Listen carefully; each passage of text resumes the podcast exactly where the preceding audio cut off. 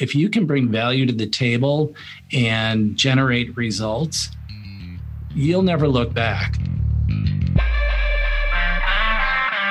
Welcome to Manufacturing Happy Hour, the podcast where we get real about the latest trends and technologies impacting modern manufacturers. Manufacturing Happy Hour. Each week, we interview industry experts that are at the top of their craft and give you the tools, tactics and strategies you need to take your career and your business to the next level. And now your host, Chris Lukey. Hey, welcome to episode 43. Today, we're going to be talking about using content for creating a digital twin of your sales team. We'll be speaking with Greg Mischio, agency owner over at Windbound. And to be quite frank, of the three things you can expect from this episode, really the bulk of it's going to be about content marketing. First, we're going to learn about Greg's story, but as far as content goes, Greg is going to address common mistakes he sees, why having a great message is so important, playing to your strengths, and some very specific targeted actions to take as it relates to content marketing and SEO. Finally, since Greg is also based in Wisconsin, he's just down the road in Madison, we are certainly going to talk a little bit about beer as well. To access any of the resources we mentioned in today's episode, you can check those out over at the show notes page at manufacturinghappyhour.com/43. And if you are enjoying the show, I certainly want to encourage you to leave a 5-star rating and review over at Apple Podcasts. I really appreciate it when you say nice things. It helps us put the show on the map. It gives us feedback as to what to feature. And to thank you, I want to make sure I keep reading the reviews that you folks are leaving over there on the iTunes platform. This recent one comes from Anonymous. If you can, leave your name. I certainly want to give you a shout out here. But this individual says, "This show is great for learning new trends. I found this podcast last week and have really enjoyed the topics and guest speakers. Keep it up." Well, hey, I want to thank you for taking the time to leave that rating and review. Again, if you're interested in leaving a 5-star rating, please do that over at Apple Podcasts. You can get there by going to manufacturinghappyhour.com/iTunes. And with that, I told you we were going to talk about beer. So let me get you introduced to Greg, and we'll dive into that right now. Well, let's rock and roll. Our guest today is another marketing master and someone that has come up with one of the best analogies for what modern content should look like. He's the owner and strategic director at Windbound, a Madison, Wisconsin-based agency specializing in content marketing, SEO, and conversions. Greg Mischio, welcome to the show. Thanks, Chris. Good to be here. Yeah, we've chatted a number of times. I've been to your craft marketing happy hours that you do with the American Marketing Association there with Madison. So we are well acquainted, and in true manufacturing happy hour fashion, since you are based in Madison, Wisconsin, we could be out doing this interview at a bar. Where would we be drinking right now? Well, when we do craft marketing, we go to the Vintage Brewing, which is over on Whitney Way. Okay. But there is a variety of great microbrews all over Madison. And I'm actually, I don't know if I'm jumping the gun here, but you usually ask people what they're drinking. And I'm drinking from Alt Brew, which is a gluten-free beer that's manufactured at Alt Brew. It's a microbrew on the east side. Alt Brew. So we can be there too. Alt Brew. Yeah, someone was just telling me about them because I'm just thinking it's on the east side of the isthmus, correct? Is that right? How you pronounce it over there? I can never. It's a hard word to get, but it's basically a strip of land that's surrounded by lakes. So it's kind of an It's like the opposite of a peninsula or an island in some regards. I don't really know a good way to describe it. But anyway, so Vintage Brewing or Alt Brew, a lot of good options over there. Well, let's say we're hanging out at Vintage Brewing, and someone comes up to you and says, "You know, Greg, I know you're in content marketing and you're talking about this whole thing that content is like a digital twin of your sales force. How do you describe that to someone if you're hanging out with them at Vintage Brewing?" So the 70% of the buying process occurs online today. So what we came up with this idea for the digital twin is your salespeople can't be online all the time. They can't be where your customers are always searching. So create content to recreate that salesperson presence online. And that's essentially the premise of it. So we help companies, which are basically sales oriented, create the content to recreate their sales team online.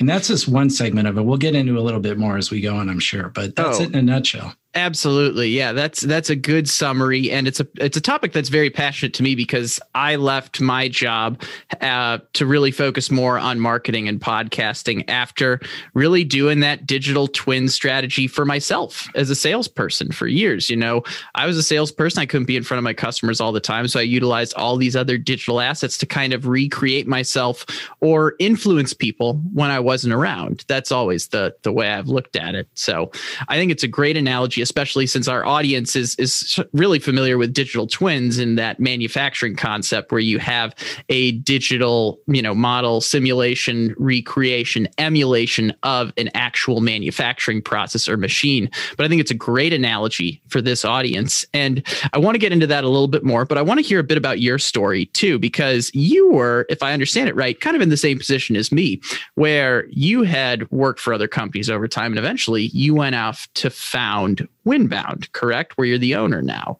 Is that the correct? And I'm just curious, what kind of motivated that, or what was the inflection point for you to say, I see a need and I should start a business around this?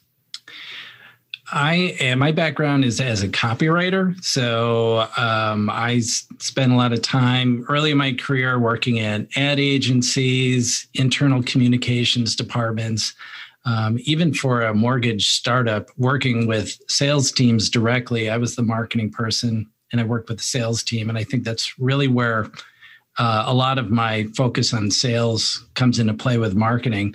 But it was about right about, I think, 2007. And I was working for a very stable insurance company here in Madison. And in a brilliant business move, I decided to go out on my own and become a freelancer right as the Great Recession was kicking in. I highly recommend you do that. Always a smart business move. So I was freelance and I was working with some the clients that I had kind of built up my freelance business around. And then as I continued to work, the internet got bigger and bigger, and I really started to focus on the emerging field of content marketing, which is essentially, websites have needed content since the beginning of websites. And I just started to build on that and create content for a few clients, small marketing teams. And we were getting great success. And I was like, I enjoyed working with the small marketing teams. And I thought, this is a real need for small marketing teams they can't get to the content. They can't create it and they don't want to hire a full-time writer. Why don't I just make a company that just services small marketing teams? And there is like a gazillion small marketing teams out there. So that's where we started Windbound. And, now we have several writers. We've got a person specifically focused on marketing, but that was kind of the genesis of it. Awesome. Well, I have to ask another question. You mentioned that you had some clients from your freelancing, but for any of those aspiring entrepreneurs out there, for people that are thinking of taking some sort of career move, what was it like making that move in the middle of the recession? You mentioned it, but how did you get through that? I'm curious because that timing does seem rather inconvenient when that happens. The recession is, I find it's kind of interesting because if you were bringing value to the table, recession won't always affect you. So if you are servicing people and you've got something of value, they're probably going to keep you around. And so what I gravitated towards was what was something I could provide of real value that I could show. And I mean, I think that was kind of what really led me into content marketing and being able to show results, and, show how you're impacting the bottom line. And that I think that the thing I always say to my team is, you know, our goal is when the next recession rolls around, and it will roll around, we want to be the team that, you know, we're the last thing the owner wants to get rid of. And it actually, you know, when COVID kicked in, we actually, one of our clients, we kept all our clients. One of our clients scaled back, and he was actually laying people off before he was, he scaled back with us a little bit, but he was actually laying people off and still kept working with us because he knew he had to keep marketing through the recession. He was getting results. So that's, I mean, that's my folk. That's what I would say. If you're thinking about embarking on your own, it's a scary thing, but if you can bring value to the table and generate results, you'll never look back. You'll be your own. I mean, people say you work for yourself. You're always working for clients, of course, but you can definitely write your own ticket. Well, what I love about that is I think that doesn't just apply to someone that's taking the entrepreneurial leap. That applies to someone at their company that if you're bringing results and you're bringing value, your job is probably safer. So great thing to keep in mind in any field that you might be in. I loved getting to know a bit more of your story because, like I said, you and I have talked a number of times on a number of different mediums, but this is our first time getting to do an interview. So since we're on the topic of content marketing today, a great place I like to start when we get into this conversation is what's the number one mistake, or maybe a few mistakes you're seeing companies make when it comes to content marketing? And let's kind of keep the focus on like the B2B industrial side of things. I think that where we're kind of coming to with our evolution, and you know, it is an evolution for everybody who does marketing, and it always is. One of the things that is becoming more and more apparent to me is not to get too wrapped up in the tactics and the digital tricks and the algorithms and everything. Obviously, there's rules of the game, and you need to follow them. But at the end of the day, you're writing content for people. You're trying to reach people. People are the key, and focus on people first, and you know, let that be your guiding light. And that's what we've tried to do. I mean, if you look at the digital twin, that we're all about trying to recreate a person with the content and what they would, you know, the things they would say at the certain points in the relationship. So, you know, think about the people, think about your customer and what are they talking about in the language that they're using. And I feel like that there's just so many bells and whistles out there in so many different media, and it's easy to lose track of, you know, what really matters. I'm interested to get some of the steps that people take to get to having a good content plan, because you mentioned talking to different people at different times. So it's not necessarily the same message at the start of the sales cycle as it is in the middle of the sales cycle. But where I want to go first is, can we put this in the context of like an example? So when we're talking about content, you know, I assume a lot of people are thinking about blogs. Is that what we're describing here? Is there another way to think about it? I think of content as really anything that you are creating to convey a message. So I think I said to you last time we chatted that sales start with great content. And I think you could say success starts with great content. But I mean, when you started me out with the elevator pitch at the beginning of this interview, you know, before we got on, and I'm always thinking about ways I can convey that in a more concise manner. That's content. And, you know, you've built an incredible community with your, you know, audio content, right? So there's video content, there's written content. So it takes many forms when we're talking about content. Now, when it comes to content right now, I guess I'm curious because we were talking before the interview. I just got off of my first Clubhouse calls where I was participating. You know, that's a new audio platform we have out right now. You know, do you tend to focus? You mentioned it's around a great message, and a great message can go to any medium. You know, right now, what's a medium you're really focusing on, or is it still some of the tried and true methods that you've been doing for a long time? You know, we are writers first and foremost at Windbound, and I'm a writer. And I just put out a post the other day on, you know, what's the best type of content to produce. And I think it's what's the content that you feel most comfortable producing. What's your wheelhouse? And for you, it's what we're doing right now. Now, kudos to you, because this is so much more fun than sitting and trying to write a, you know, 2,000-word blog post. But, you know, some of us are just built differently and we have different talents. And we focus on the written word because we can generate it quickly without a ton of production overhead and to anyone, to anywhere. And, you know, there's still such a huge need for written content. We're all reading on our phones. Of course, we're watching a lot of TikTok videos. There's no denying that.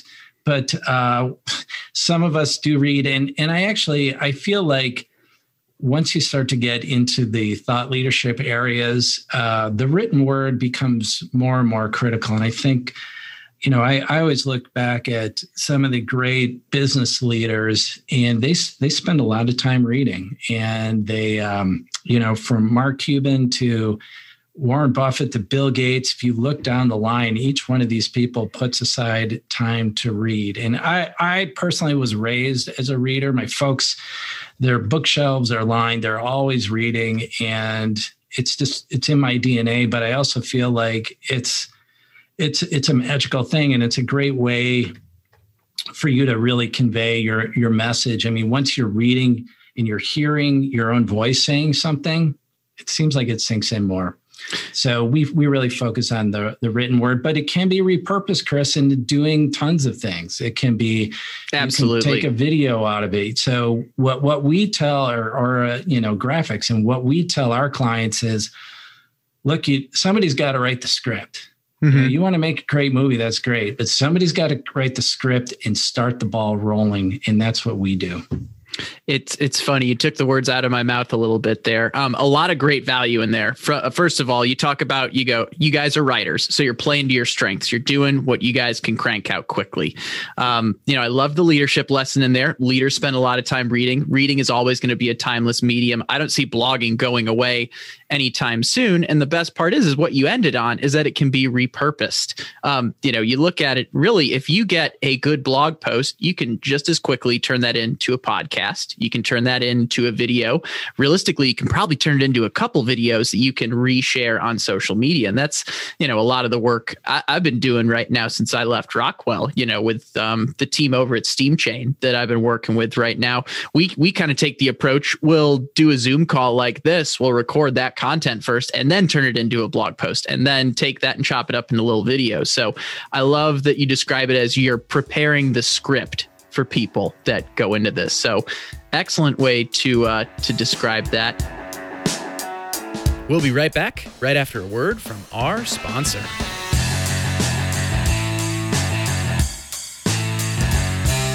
Are you searching for an e-commerce platform tailored to your industrial operation? Well, look no further than our sponsor for today's episode, Gen Alpha.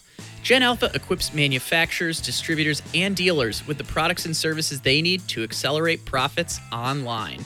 Now, I've been lucky enough to really get to know the folks over at Gen Alpha for the past few months, and what I love about them is that their entire leadership team comes from our industry. Not only do they know e-commerce, but they understand the challenges that manufacturing companies face when ordering parts online.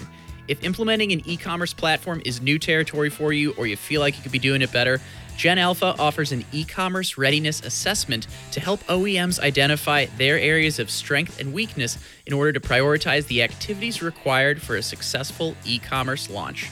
To learn more about Gen Alpha, make sure to head to manufacturinghappyhour.com/Gen Alpha to listen to our interview with their president and COO, Christina Harrington. There, you can also find a direct link to their e-commerce readiness assessment, or you can check them out on the web at genalpha.com. In summary, if you're an equipment manufacturer, distributor, and your customers struggle to identify the right parts for the job, Gen Alpha can help. And now, back to today's episode.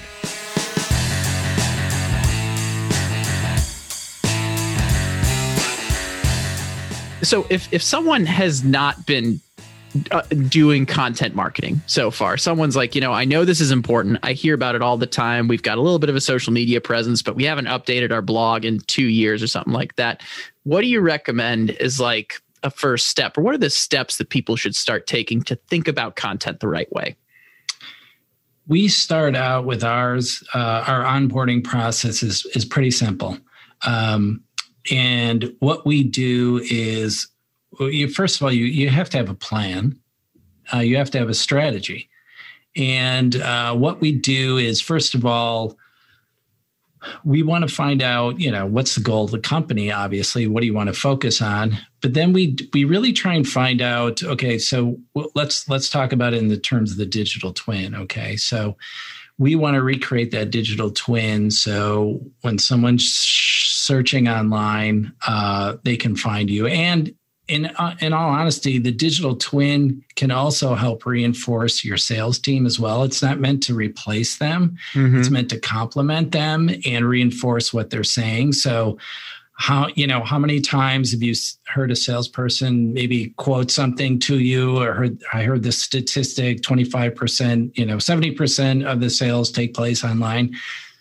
If he can go back and send you a PDF of an in-depth article about exactly what he was talking about, that just adds more depth and value to what he's doing.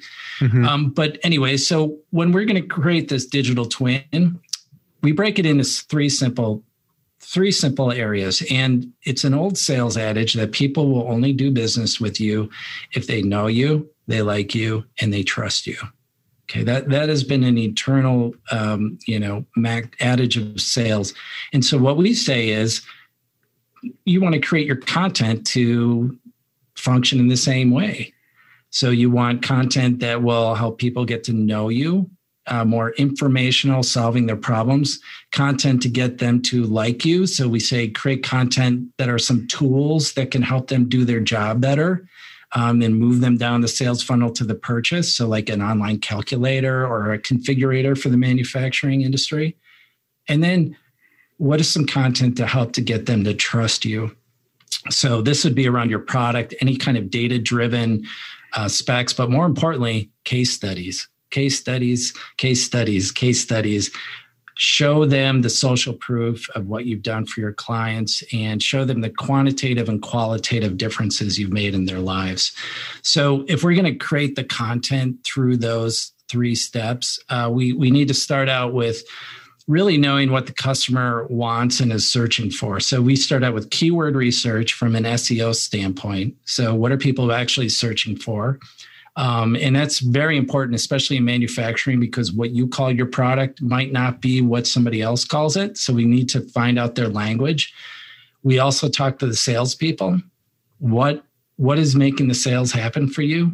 What are your customers saying? What do you use to move them? And then we also reach out to the customers and the prospects. And we do one-on-one interviews with them to really find out what they're looking for in those three stages. What kind of content are they looking for? And then what do they value in the prospect or in the product or the service? And then from there, it's easy to craft a strategy then. You can just figure out what types of content in those three stages. And then what's the priority? Look at the website and then execute. Away you go. I love that. Some really good tactical advice in there in terms of, doing your keyword research, knowing that what you think your keywords are might not be what your customers are calling your keywords. So make sure you're ranking for that. But some of the most powerful takeaways there, I think that 70% stat of sales taking place online makes a lot of sense to people. We're in this day and age where we know if someone's buying something, they've done a lot of their research before they've picked up the phone or sent you a LinkedIn message. But the three areas for creating an effective content digital twin: know, like, and trust. It's kind of similar. I say something similar. I tell people, if you're putting content on social media, it should either educate about the solution you provide to that solves someone's problem. It's got to address someone's problem. It should Celebrate a customer. I've always found that's a great way. You know, in your case, that could be the case study you're talking about, but I think highlighting the people you're working with is effective. And then also, you know, engaging is the word that a lot of people use, but I say entertain. Like the content should have at least some entertainment value to it, or at least, you know, if you're scrolling on social media, so it gets someone to stop and look at it, because you're competing with a lot of other noise out there.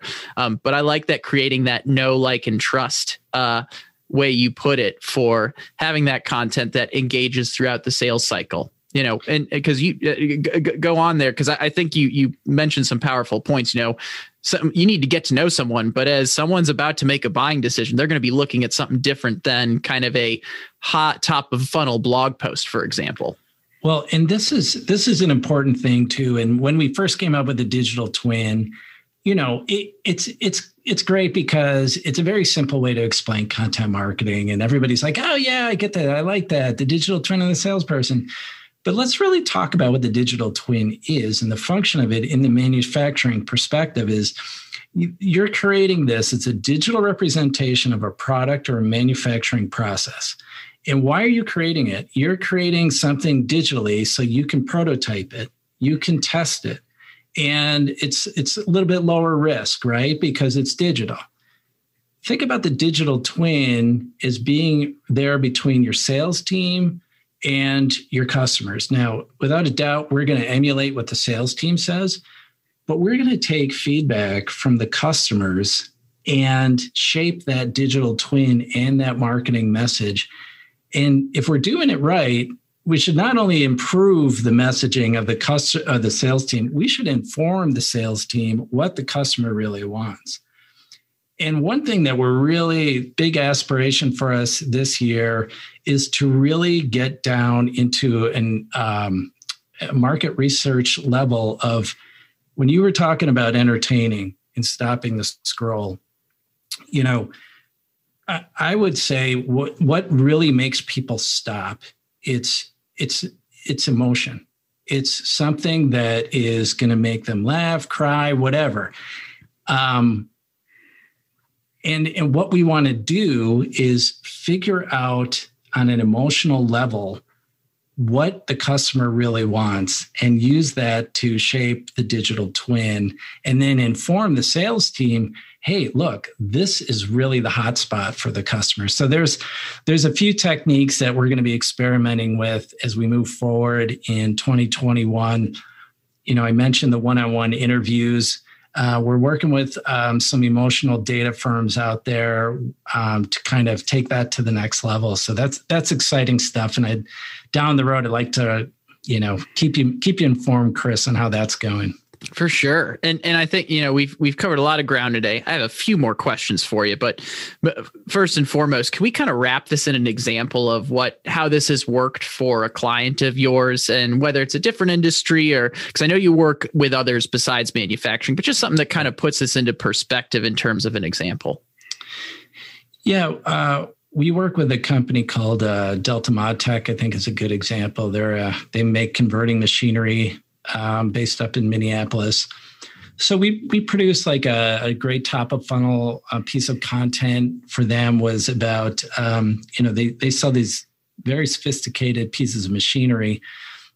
We built a top of funnel piece of content around section 179, which is in the tax code. It's a certain tax break you can get for a big piece of machinery. And so we wrote a big piece of content about that, and we talked to some accountants, and it's like, it's off base a little bit, but it's, you know, it got people to know us who might not know Delta ModTech, and you know, got a lot of traffic to the site. Also, getting people to know us is to know Delta. We did a lot of stuff with their vendors, their partners, and talking about the products that they bring out. So, and highlighting them on the blog and creating content around that. Then we've also mid-funnel that getting to like you. We've created some tools that you can come and download and improve your converting process. So there's, you know, getting that lead generation, or at least getting them on the email list as we, you know, get them down the sales funnel.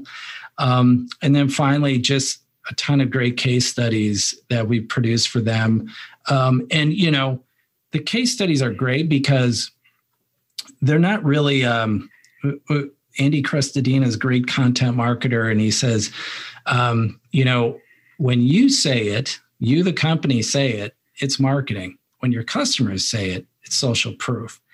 And using the customer's words in exact quotes to describe what the customer has done, or the client or the company that we represent has done.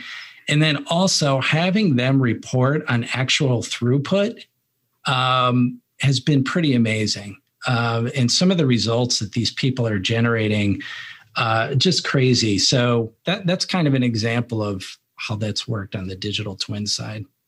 Well, two things really stuck out to me from that example. One, I can't highlight the importance of testimonials enough. For whatever reason, it seems to be something we miss in the manufacturing industry. You know, it's, if you think about it, I mean, the easiest example is that's how we buy anything on Amazon these days. You know, we're going to look at does it have a 4.5, 5-star review? Did people say good things about it? Did anyone have a problem with it? So I love that you highlighted the importance of testimonials and customer referrals in that capacity.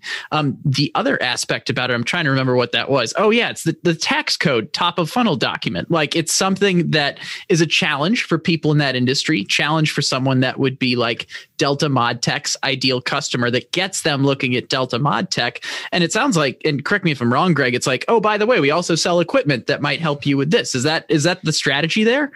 Yeah, I mean, you know, there's just multiple facets to it. Like from a SEO perspective, you know, if we put out a great piece of content that a lot of people link to, top of funnel content, that helps you on your landing, your selling pages. And if you have a lot of links, and Google respects you and trusts you, and they'll rank you high for those landing pages. And those, it's hard to get links. It's almost impossible to get links to your product pages, but you can get links to those top of funnel great content pieces. So that's a little piece of SEO tactic that most people don't quite get about SEO and how it works, is those inbound links or people linking to your website and quoting your other content creators, quoting your material and linking to it.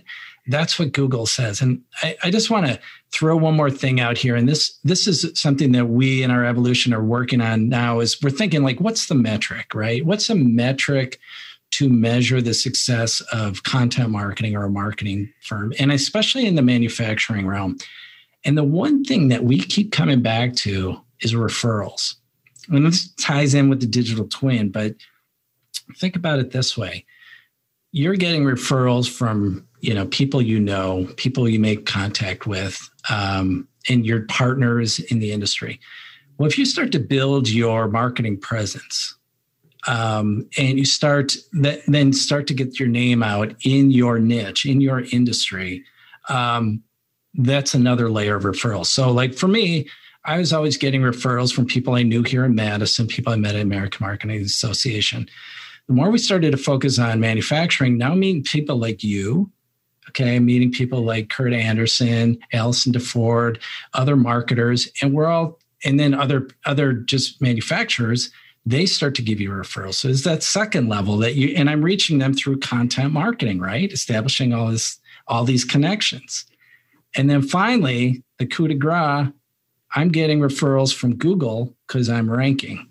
And they are trusting me because everybody's linking to me. And that's a referral to Google that these guys are good. So think of it in terms of referrals. And that's how you can measure your digital twin's effectiveness. I love that I didn't mean to use the word referral because I was talking about testimonials, but that was a great way to bring it back around. That was an accident on my part and a very meta answer on your part for being on a podcast. And shout out to our buddy Kurt Anderson, episode 32 of Manufacturing Happy Hour, if anyone wants to hear more from him. He's an e-commerce expert. As we're wrapping up, I always have to end with, is there a question that I wish I would have asked you that I haven't asked you yet? I guess think about it in the perspective of if you have my expertise in what we do is we work with small marketing departments, and most of them are a bit paralyzed by you know, getting started. And so it's like, how should I get started with content marketing? Or how should I get started with this kind of approach? And I guess I would answer that with, you know, find your, what do you like to do? What are you awesome at? As my, one of my strategic advisors always says, what are you awesome at? And if you're a small marketing team, focus on that and then bring in help around you, because it's hard to do it on your own if you're a small team, and get started. It's kind of like, when's the best time to plant a tree? Well, the best time is 20 years ago. The second best time is right now. So get started, get in the ball game, and you know, and then have fun. I mean, I think you could probably tell me, you know, your background in sales, but I can tell you're having a great time doing what you're doing, Chris. Just in content marketing and reaching out and making these connections, it's a lot of fun once you start to engage with people and build these referral networks. Yeah. I mean, we're here. I'm drinking Spotted Cow here at, what time is it? I guess 4:45, an appropriate time to be drinking a Spotted Cow on a Tuesday afternoon, chatting about sales, chatting about marketing, chatting about content. No, I agree. I like the way you put a bow around that. Focus on the things you're good at. Cause we've talked about it, you know, earlier in the interview, you know, when it comes to content, it's what gets your message out there. And if you're a great writer, do writing. If you're great on a microphone, do a podcast. If you're great behind the camera, do video, but you don't need to do all of them. Chances are, if there's a big enough team or you have a partner or a business partner, whatever it is, one of you might be good at one, that other person might be good at another. So there's a way to divide and conquer once someone like you and the team at Windbound provide that script. Well, Greg, I just have to say it was a lot of fun. I can't wait till we do this at an actual bar in Madison. We need to, I will be linking up to Vintage Brewing and Alt Brew in the show notes. Any other spots where we might be having this beverage? Let's give one more shout out before we wrap the interview. Well, I gotta give props to Cafe Hollander, which is a one of the restaurants. You've probably been to Benelux in Milwaukee, but Cafe Hollander, I'm on the west side, is right down the hill from me. So we hang out there over the summertime a lot. So that's a great place with a lot of fantastic Belgian beers, which is definitely one of my weaknesses. Oh, yes. Yes. I need to get back there once it becomes a little friendlier to go out again. But yeah, I'm a sucker for fries with mayonnaise as well as a good Belgian beer. Bring on the frites. One of life's simple pleasures. Well, Greg, this has been a lot of fun. Appreciate you jumping on. Cheers. Thanks for joining today. And to all of you listening, Chris, stay innovative, stay thirsty. We'll catch you again next time. Hey, thanks for listening, and a big thanks to Greg for jumping on today's episode. If you're interested in diving into any of the resources we mentioned in more detail, be it Greg's digital twin approach to content marketing or any of the numerous drinking destinations we mentioned in today's episode, you can check those out over at the show notes page at manufacturinghappyhour.com/43. I also want to thank our sponsor one last time for this episode, Gen Alpha. Gen Alpha is the e-commerce solution for equipment manufacturers. They know what it's like to be in the field and needing to track down the right part for a piece of heavy machinery, for a piece of equipment. They know this because they've all been there before. They come from industry, so they have created, honestly, the best e-commerce platform I've seen in this space. You can check them out by going to manufacturinghappyhour.com/Gen Alpha. You can hear our interview with their COO and president, Christina Harrington, there, or just head to genalpha.com to get started with them today. As we wrap up, I want to thank everyone out there that's been leaving 5-star ratings and reviews. As promised, I'm going to continue to take time at the beginning of these episodes to read them and thank you for taking the time. You can get there by going to manufacturinghappyhour.com/iTunes. It'll take you straight to the Apple podcasting platform, so you can leave a rating and review today. And with that, that's it for this week. We've got some more How It's Made style episodes coming up. We've got some techie episodes coming up. We're going to have Craig Francisco from Robex back on the show here in episode 44. We're going to be talking pizza manufacturing here in episode 45. A lot of big things to be excited for. So stay tuned. We'll catch you back here on Manufacturing Happy Hour real soon. Cheers. Thanks for listening to Manufacturing Happy Hour, powered by the Industrial Network.